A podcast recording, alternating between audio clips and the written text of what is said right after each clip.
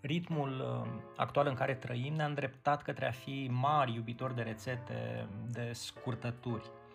Care ar fi uh, lucrul de care ar trebui să ținem cont pentru a avea relații sănătoase cu cei din jur? Da, ne plac uh, scurtăturile pentru că um, nu avem timp să stăm cu noi.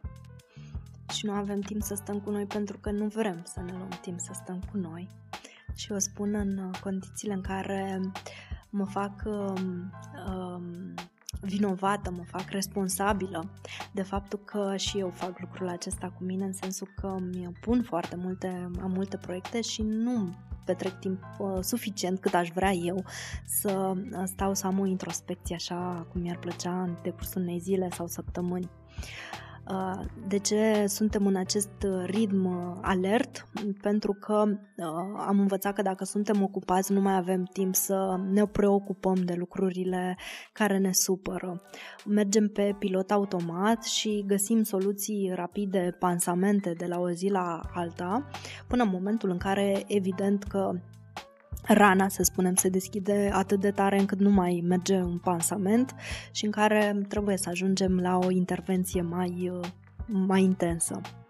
Dar dacă ar fi să o iau pe scurtătură și să spun un lucru care ar ajuta în relațiile cu cei din jur, cu cei din jur, este ideea de a vorbi despre noi în relație cu ceilalți și nu a-i acuza. Ce înseamnă lucrul acesta? Înseamnă să folosesc mesaje cu eu, uh, pornind de la ceea ce simt, uh, eu mă simt uh, furios când observ că șosetele sunt aruncate pe jos în sufragerie. Da, lucruri mărunte care ne presează în fiecare zi. Vorbesc despre ce simt eu, despre ce observ în afara mea și apoi vorbesc despre nevoia mea și am nevoie ca tu să uh, le strângi sau să le pui în coșul de uh, rufe, astfel încât să nu mai fiu nevoită să fac eu lucrul acesta în locul tău. Este comunicarea non-violentă a lui Marshall Rosenberg, care vorbește foarte fain uh, despre modelul acesta de comunicare, în care vorbesc despre uh, emoție, despre nevoia, despre ce observ și despre nevoia mea lucru care îl face pe celălalt să uh, nu mai treacă în defensivă.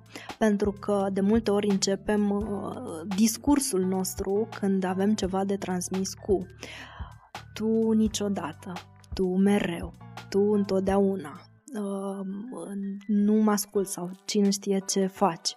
Și în acel moment îl pun pe celălalt în uh, defensă evident că va vrea fie să se apere și să spună da, uite, și tu faci la fel, adică mă va ataca sau se va apăra și va spune dar lasă-mă în pace, că n-am avut timp, n-am...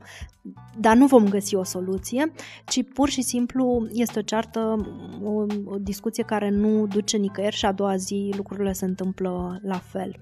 Și poate cel mai uh, important lucru pentru noi, pentru generația de astăzi, este să ne schimbăm modelele de comunicare cu care am fost uh, obișnuiți și să învățăm să ne comunicăm pe noi în relație cu ceilalți în felul acesta non-violent, uh, neintruziv pentru uh, spațiul celuilalt.